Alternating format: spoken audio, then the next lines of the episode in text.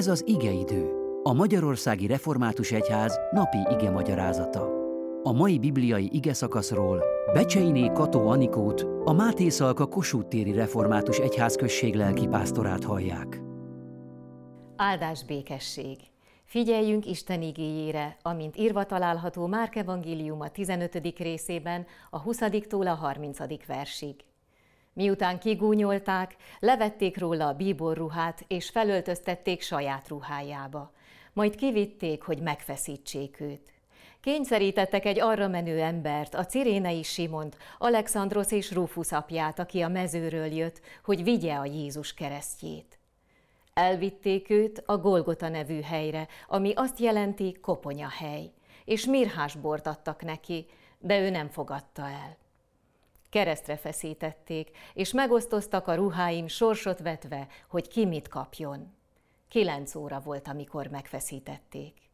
Felirat is volt a kereszten az ellene szóló vádról, amely így szólt. A zsidók királya. Vele együtt feszítettek keresztre két rablót, egyet jobb, egyet pedig bal keze felől. És így teljesedett be az írás, amely ezt mondja, és a bűnösök közé sorolták. Akik elmentek mellette, fejüket csóválva káromolták, és ezt mondták, te, aki lerombolod és felépíted a templomot három nap alatt, mensd meg magadat, szállj le a keresztről! Kedves testvéreim! Amikor a gúnyolódók megunták a csúfolódást, s hogy Jézus mindezt némán tűri, elindultak vele a vesztőhelyre. Testalkata miatt lehetett szükség arra, hogy a cirénei Simon vigye a keresztjét. Későbbi korok a kereszthordozás jelentését félre magyarázták, és a túlzott önfeláldozást kezdték erőltetni, amely azonban sokkal inkább önző emberi érdekeket szolgál. A mártírság ellentmond Jézus szeretett parancsának, aki azt kéri, hogy magunkat és egymást egyformán tiszteljük és szeressük. Jézus életpéldáját mindenben követhetjük, de megváltó szenvedését és halálát nem ismételhetjük meg. Ő mindent azért tett, hogy a földön kevesebb legyen a szenvedés. Nekünk is ezért kell küzdenünk. Jézust megfeszítése előtt mirhás borral kínálják.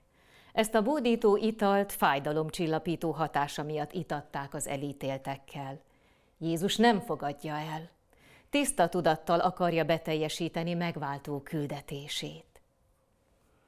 A római birodalomban a legszörnyűbb bűnök elkövetőit feszítették keresztre elrettentő céllal. Ez volt a leglassúbb, leggyötrelmesebb halál a Jézus ellen szóló vádért, a bújtogatásért ősi zsidó rendelkezés szerint megkövezés járt volna. A főpapok azonban nem elégedtek meg ennyivel. Gyűlöletük akkora volt, hogy átkozottnak, Istentől végleg megvetetnek akarták látni őt. Hitük szerint ilyen mindenki, aki fám függ, ezért ragaszkodtak a keresztre feszítéséhez. Feje fölé egy táblára vésették Pilátussal a kivégzés okát három nyelven, tanulságul mindenkinek. Miután fára szegezték, káromolni, gúnyolni kezdték őt az arra járók, a főpapok és még a mellette megfeszített bűnösök is. Pedig látták írtózatos haláltusáját.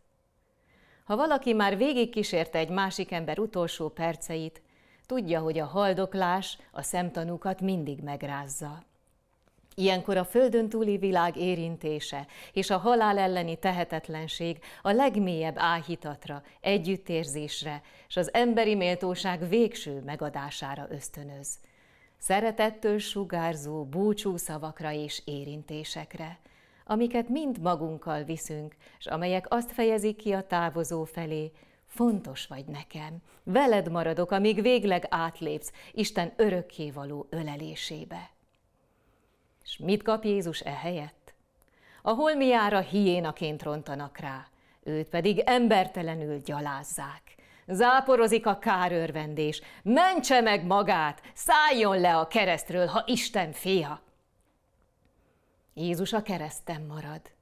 Azért, hogy levegye rólunk a terheket, és az életünk gyökeresen megváltozhasson. Tegyük félre az önsajnálatot. Sokkal több dologra van hatásunk, mint gondolnánk, hát változtassunk. Kezdjük a hibáinkkal. Jézus vérével aláhúzva rámutat, hogy minden bűn csak akkor nyerhet bocsánatot, ha felvállalják. Azonosítsuk be hát a saját bűneinket, és azokat is, amiket ellenünk elkövettek. A kereszt az új esélyt adó valódi megbocsátás példája is. Ezt a két dolgot kell tovább vinnünk a keresztből. Nyitottságot, hogy szembenézzünk a bűnökkel, és képességet, hogy megbocsássunk és új esélyt adjunk magunknak és mindenki másnak, hogy azután együtt fejlődhessünk és boldogabbak lehessünk. Amen.